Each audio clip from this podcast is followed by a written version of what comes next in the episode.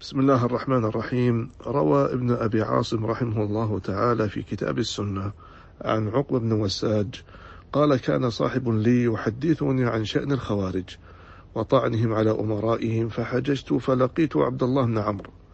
فقلت له أنت من بقية أصحاب رسول الله صلى الله عليه وسلم وقد جعل الله عندك علما وأناس بهذا العراق يطعنون على أمرائهم ويشهدون عليهم بالضلالة.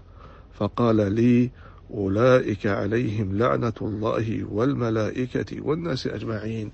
ثم ذكر حديث ذو الخويصرة الذي اعترض على قسمة النبي صلى الله عليه وسلم في الغنائم.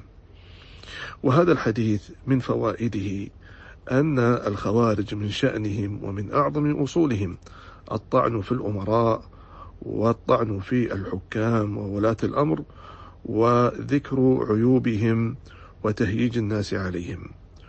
وكذلك من تلك الفوائد أن من اتصف بصفة الخوارج في الطعن على الأمراء استحق هذا الدعاء واستحق هذا الذم الذي ذكره عبد الله بن عمرو ابن العاص رضي الله عنهما. قال أولئك عليهم لعنة الله والملائكة والناس أجمعين.